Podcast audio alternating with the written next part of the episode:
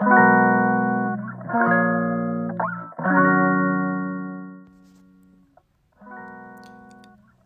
んにちは松田祐介です。妊娠や出産に関わる麻酔酸化麻酔を専門にする麻酔会をやっています。麻酔科医の思考回路では診療や研究そして学会活動などを通じて学んだり考えたりしたことを発信していきます。さて今日のタイトルなんですけれども以前お話ししたあの私が副会長を務める予定の学会開催まであと706日というところでお話しさせていただこうと思います。実はですね今日はあのこの学会に対するキックオフミーティングを会長の先生とあと理事長の先生と3人でさせていただきました。まあ、1年以上あるので全然余裕なんですが結構ですね、まあ、こういった学会とかってお金がやっぱり大事なんですね。まあ、どのイベントもそうだと思うんですけども参加する人たちからのお金だけじゃなくてその学会に協賛してくれる人たちからお金を集めるっていうのは多分どの業界でも一緒だと思うんですけれども、まあ、こと医学の学会に関してはですねお金出してくれるところが少ないんですよ。ただ今回あの僕らがやるのは酸化麻酔学会といって産婦人科の先生と麻酔科の先生とさらにま助産師さんも関わってくるような結構多職種の学会なのであのそれぞれ関わる企業さんが違ったりとかする、まあ、メリットがあるんですよ。それなので今回はですね、まあ、あの会長の先生が産婦人科の先生でいらっしゃるので、まあ、そちらもうの参加側は産婦人科の先生にお任せして、まあ、麻酔科サイドは我々の方でお金を集めましょうというお話になりました。で企業にお金出してもらうのってあの、まあ、経験されたことある方いらっしゃるかもしれないんですけど最初に主意書っていうのを渡すんですよ。でこうこうこういう企画をこういうふうにやりますので是非協賛のほどよろしくお願いしますって言ってやるんですね。その中で、まあ、いわゆるゴールド会員はいくらいくらみたいなあのシルバーはいくらみたいな感じでやっていくんですね。まあそこら辺の、まあ、具体的なものはまだこれから詰めなきゃいけないと思いますしあのまず声かけるところは毎年声かけてるところはもちろん声か、あのねあの一応向こうも予算として組んでくださってるのもあるのでそれはすごくポジティブにできるかなというのがあります。ただ一方で最近結構ですねあの企業さんも懐事情厳しかったりとかするのは我々もよく承知しているのと実はあの僕らがやる酸化麻酔の業界はですね最近周産期麻酔学会っていう、まあ、似たような学会ができたんですね。そうすると領域としてはそっちもあの酸化麻酔っていう妊婦さんの出産や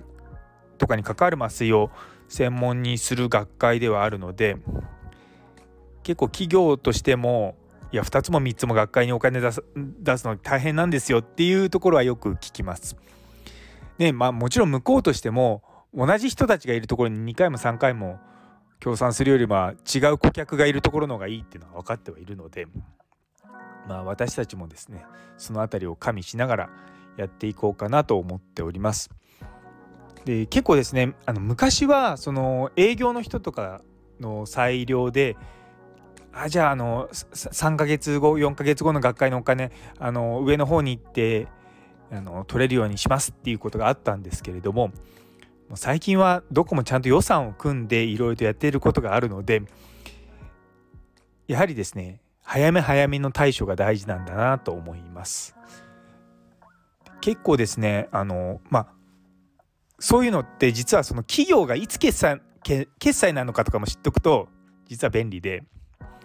まあ、日本系の企業は大体3月決済決算なのであの年度をまたがないその前の年度のうちに収書を渡しておくと、まあ、予算は通りやすかったりするんですけれども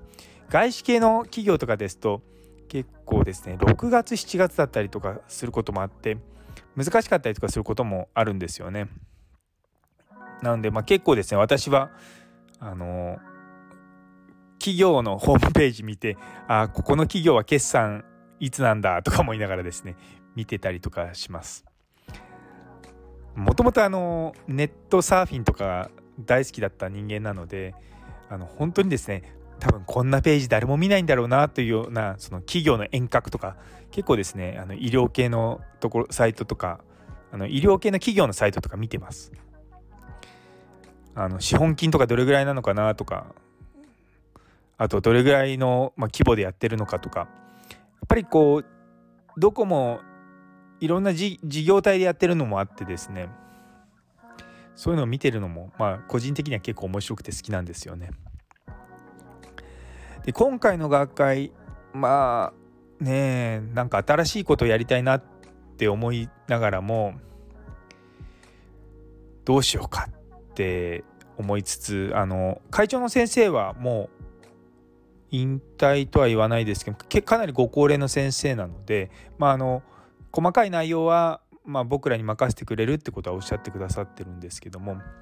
あまりこう、まあ、僕が会長なわけじゃないので奇抜なことはできないなと思いながらも新しいことをちょっと練り込んでいきたいなっていうふうに企んではいます。最近学会とかですと普通にまあ講演を受けるの講演として勉強をするだけじゃなくて体験ができたりとかあとは講のワークショップとかも流行ってはいるんですが、まあ、それとはまた別軸でやっぱり普段僕らの診療を支えてくださってる企業の社会科見学やりたいんですよ。いや昔もう2012年に私の今の上司が主催した学会でその麻酔に使う針の工場を見学に行くっていうのがあって私行きたかったんですけどちょっとまああのその時も中の人間だったんで行けなかったっていう残念な気持ちがあったんですけれどもやっぱりそういったのをですね是非やりたいんですよね。僕らが普段使ってる医療機器を作っているのを見に行ってあの特に若い先生とかにこういうふうに作られてるっていうのを知ってほしいなっていうのは思います。実はあのまあ会社にもよるんですけどもその背中の麻酔で使う針って手作りなんですよ。あのまあ、もう完全ななんていうか機械だけで作られてるんじゃなくて職人さんの手が入って作られてるものもあるんですね。なのでそういうものとかがあるんだっていうこともある意味感動できるところだしやっぱそういったのもので支えられてるって思って自分たちの診療を見つめ直すといい機会になるんじゃないかなってちょっと思います。いやでもそんなのなんかあんまりみんな興味ないだろうと思うかもしれないですけど結構やるとですねすぐ枠埋まっちゃうんですよ。なのでまあなんとかやっていきたいなとは思いながら考えてました。でそうなんですよだからまあ来再来ん？2024年ですけれどもこの今年度中にはもう首位書を作って少しずつ配り始めていって予算を集めたりとかあと今までま企業がメインだったんですけれどもまあ極端な話学会員からもう寄付を募ってもいいんじゃないかなって個人的には思うんですよ。っていうのは実はその産婦人科の先生方のうち半数以上が結構開業されてる先生が多いので今年の学会ですね結構そういった方々が協賛を出してくださってたんですよね。なのでまあそそれに対するまメリットを何にするかっていうのはもちろんあるとは思うんですけれどもある意味ざっくり言っちゃうとこれってある意味クラファンですよね。なのでまあちゃんと宣伝認知をしてもらって宣伝をしてでそこに向こうとしてもメリットを感じられるようにしていくっていうことが多分すごく大事だと思いますしそこをですねなんか今までのとはちょっと違った形で企業協賛とかの何ていう感謝の気持ちを伝えたいなとは思います。いや以前アメリカの酸化麻酔の学会でいやたまたまちょっと私いろんな事情があってですねあのお金を使いたい時があった時に年会費を払ったんですね。でその時にあの寄付のところがあったんですよ。でそれはリサーチ用のファンドだっていうのがあってで500ドル200ん？ちゃうな1000ドル500ドル200ドル100ドルみたいな感じで、まあ、500あ1000ドルはちょっと払えないけど500ドルぐらいは払えるなと思って払ったんですね。そしたらそのそれがゴールドなんとかと書いてあったんですけどもそれ一番最初に僕が登録したらしくてですねそれそのページ見ると一番上に僕の名前が載ってるんですよ。いやそれ何回見てもちょっと嬉しいなって思うのとで実はその学会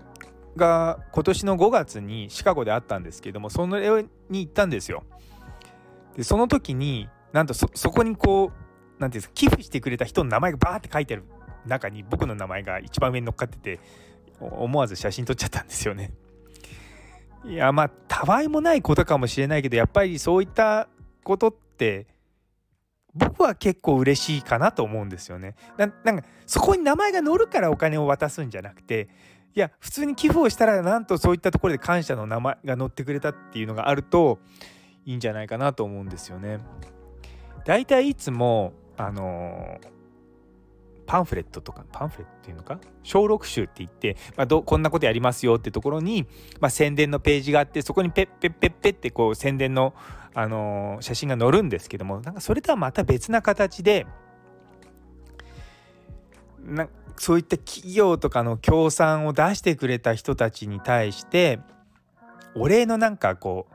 メッセージ？なんかほんとクラファンみたいですよね。なんか例えば学会の公式ツイッターで今回の学会に協賛してくれたてくださったなんとか会社とか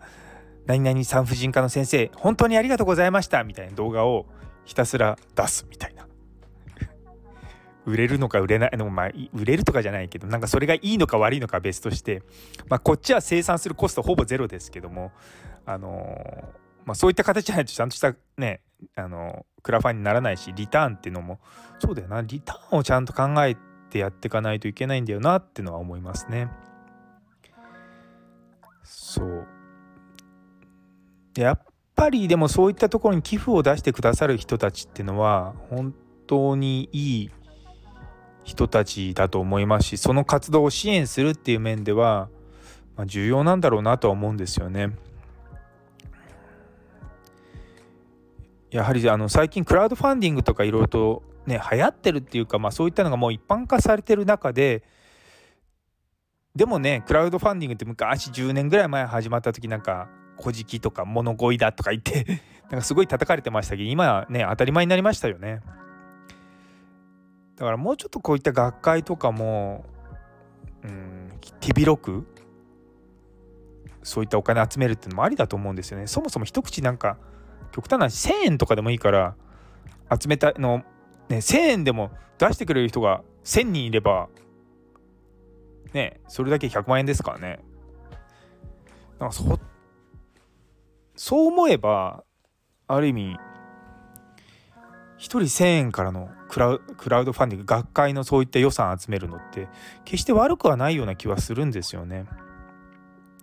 まあ、それになんかあのリターンで変な T シャツとか作っちゃうとそれはもうあのダメなやつだなとか思いながら 考えてんですけどもうんなんかこうちょっとしたお金でみんなでこうたくさんお金を集めてやっていくみたいな感じなのができるといいんだよなって思うしちょっとコミュニティとしても強くなってくれるような気はするんですよね。やはり最近そのまあ学会を含めてもうちょっとコミュニティとしてのそののつながりを強くしていく必要があるだろうなと思ってるんですね。やっぱりそのもともと多分学会の始まりって研究会とかでそれに興味がある人たちだけしかいなかったんですよ。例えばあの今度やるその酸化麻酔学会って今は1200人ぐらい会員いるんですけれども僕が一番最初に入った時300人ぐらいだったんですよね。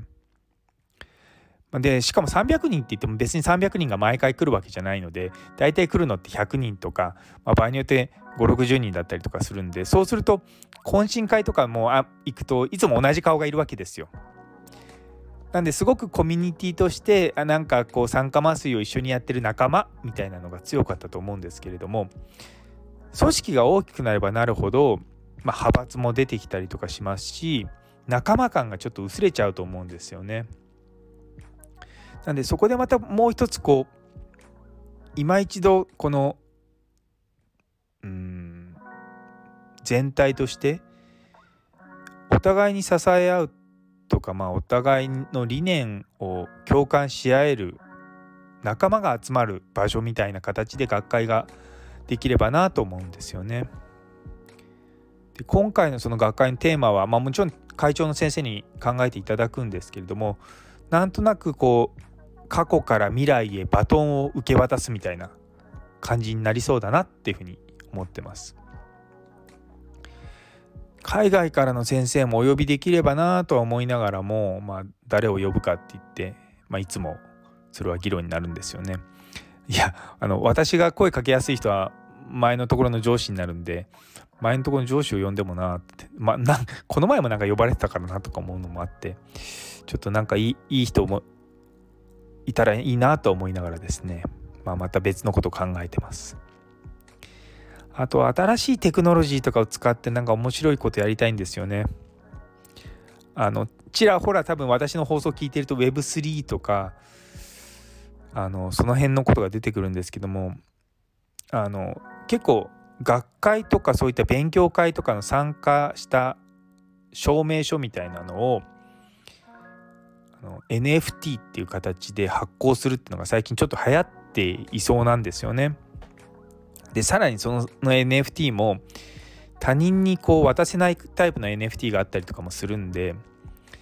そういったものを絡めていけると、まあ、ちょっと近未来的かなと思いながら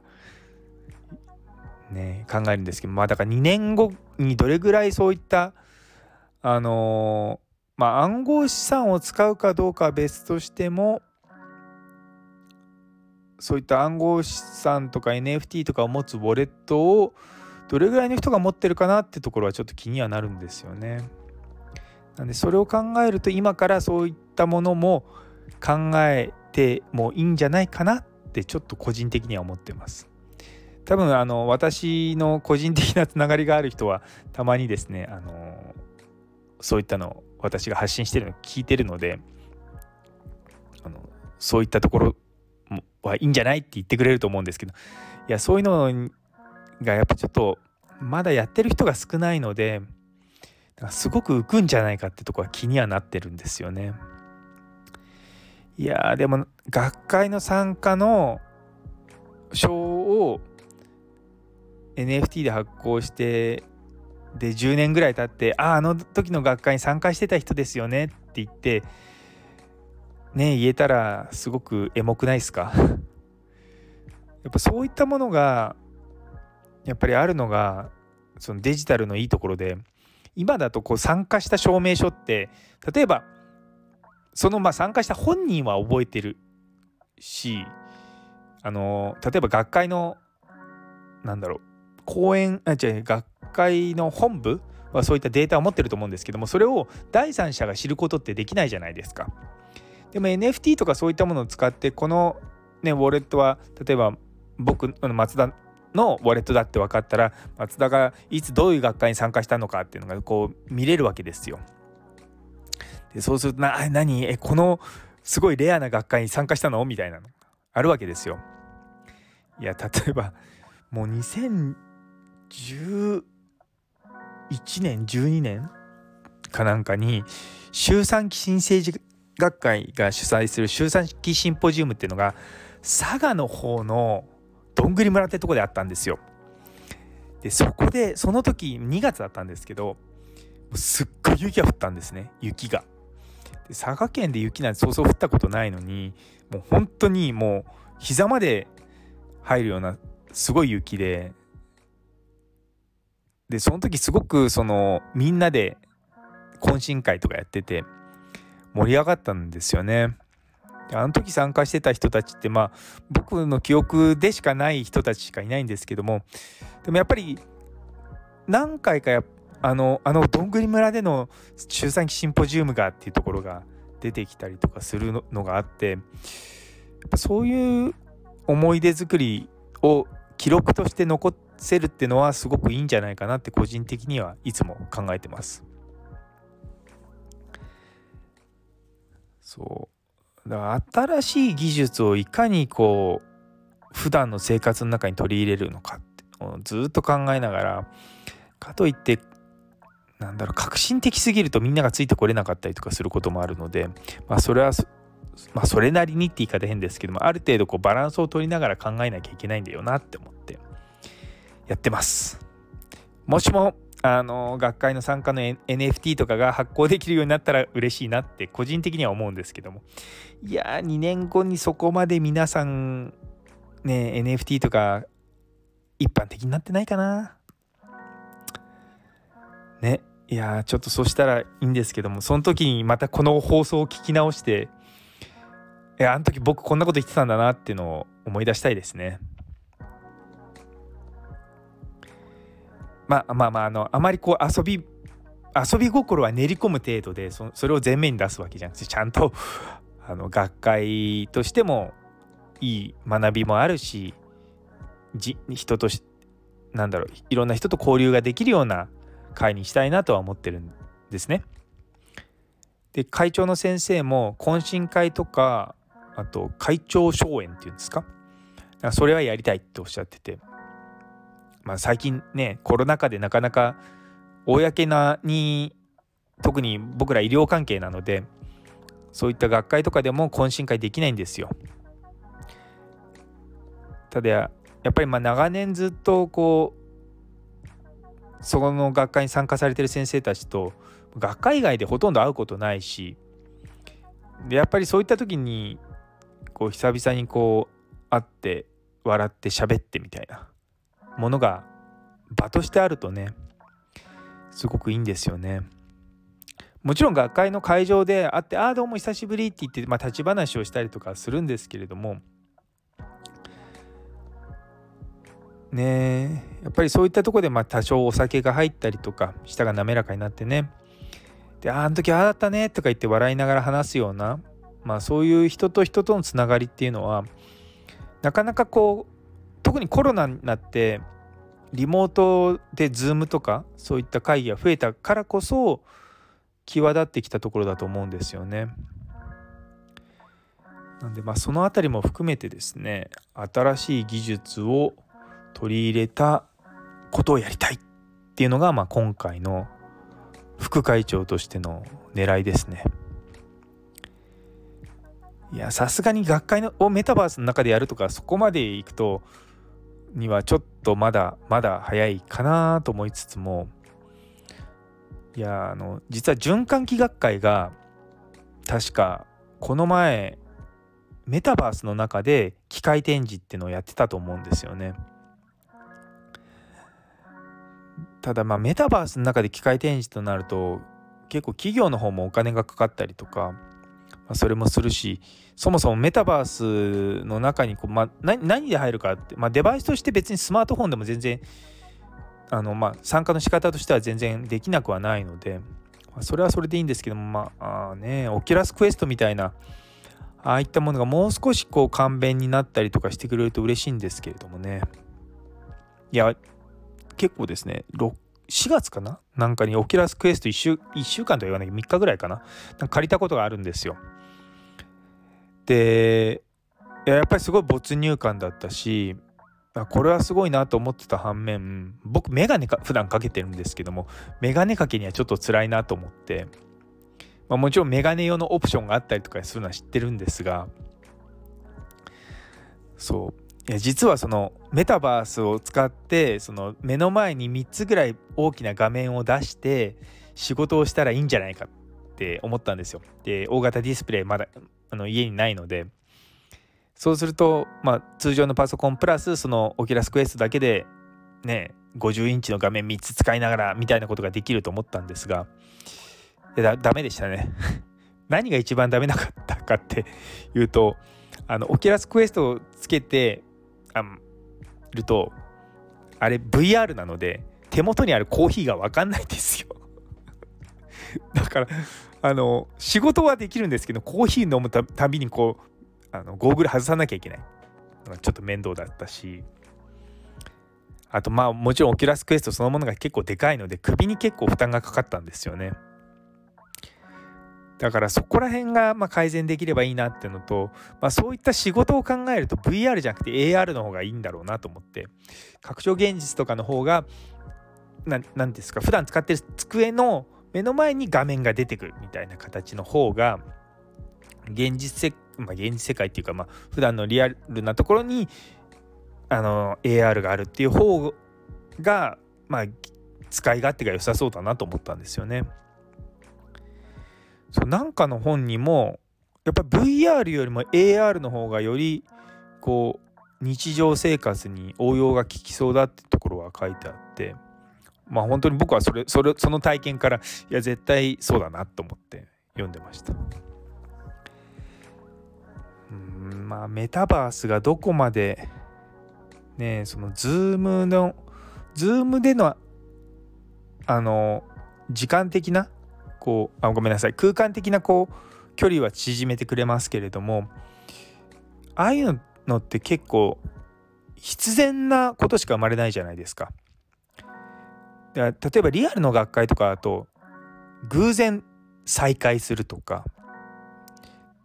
たまたまね知るとかあるじゃないですか。ただ、ズームとかは何時何分にここに来てくださいって言って、そこに行って、で、それにあの許可された人しか入れないみたいなことになっちゃうから、あんま偶然性がない、ないという、まあ、デメリットがあると僕は思うんですね。例えば Amazon で本買うのと実際の本屋さんで本買うんだと Amazon だともちろんおすすめ来ますけども基本的に自分が探したものを買ってそれで終了なわけじゃないですか。まあ、たまにこうおすすめっていうのが出てきますけどもそれもまあ自分の購入履歴から多分これはこういった人が好きだっていうので来るんですけども例えば本屋さんとか行ったらまあもちろん自分の欲しい本を見るだけじゃなくてたまにふらーっとこう歩いてるとあなんかこの表紙かっこいいとかあのこの人名前見たことあるとか言って全く関係がないものをたまたまこう手に取って読んでみたらあなんかちょっとこれ面白そうと思って買うみたいな、まあ、そういうセレンディピティ的なあの出会いがあるっていうのが僕はいいと思うんですよね。だからまあとそのねよく僕言うのがそのデジタルの、まあ、デメリットはもう必然なことしかないから無駄がない。人生無駄なことないとダメだと思うんですよねいや無駄なことだらけなのも困りますけども。でもやっぱなんだろう。必要なこととか最低限のことしかやってなかったらつまんなくないですかね。やっぱりこう余暇とかなんだろうこれ無駄かなとか思っててもなんかその無駄が楽しいみたいな感じあるじゃないですか。やっぱそういったのも含めてなんか面白い企画を考えたいなと思ってます。そうなんかさっきのあの企業協賛じゃないですけどもなんかお金を協賛してくれた人たちとあの主催者側が交流する場があったりとかあとなんかそのその業界業界で、まあ、有名な先生いらっしゃるんでその有名な先生がいつも講演するじゃなくてその先生が例えばここからここまでこの30分間いますみたいな好きに喋れますみたいな喋れるチケットみたいな感じでなんだろう。そういったのでもいいのかなって個人的に思うんですよね。チケットがさっきのあの寄付の1000円とかでもいいんですけど。なんかそういう感じでもっとなんか人と人とのコミュニケーションの場として学会ができるといいなって個人的には思うんです。勉強ぶっちゃけねあのオンラインとかのマテリアルあれば勉強そのものはできると思うんですけどもだ勉強ってか学会じゃなきゃできないっていうのはやっぱり人と知り合うとかそこだと思うんでやっぱそこをもうちょっと際立たせたいなっていうのは思いますね。やっぱりそういうことやっていかないとただ学ぶだけじゃねもうオンラインとかで十分じゃないですか。しかも今あの YouTube とか日本語訳とかも普通に自動でであの出てくれるし別に日本語じゃなくてもいいわけですよ。なのでそのうち徐々に何を学びたいじゃなくて誰から学びたいっていうのがもっともっとニーズとして高まってくると思うんですよね。そこがこれからもうちょっとその個の時代っていうんですかね個人個人がもうちょっと際立つ時代になってくるんだと思うんですけども、まあ、そのさらに先にはね何かまた別なものがあるんだとは思うんですけれどもとりあえず目下そのこの時代を迎えるにあたってやはりこの人からのこの人のこういう話が聞きたいみたいなのを例えばもっとあの投票とかでこう広く集めたりしたくないですか？ね、学会とかその主催者がこういうのがいいと思いましたと思ってやるよりもその参加者がもうちょっとその学会主催そのものにこう関われる感じがをもうちょっと練り込みたいんですよね。でもそうすると多分すごくプロセス的には時間と労力がかかるんですがでも出来上がったものはねだってもしも学会の企画とかを公募してでしかもそれでね自分の企画が通ったらやっぱり行きたいって思うじゃないですか。そういう感じになんかしていきたいなと思いながらですねまあでも僕の僕だけの学会ではないので あのそれなりにあの皆さんと協力しながらやっていこうと思います。はい。ということであとその学会主催まで706日というお話でした。えー、と最後までこの麻酔科医の思考回路を聞いてくださって本当にありがとうございます。最近ちょっとコメントが少しずつ増えてきてですね、あのレターとかいいねとかをいただけましたらすごい励みにもなります。またあのツイッター等であのご紹介いただけたら積極的にフォローさせていただきますので、ぜひともよろしくお願いいたします。それでは皆様の一日が素敵な一日でありますように。それではまた。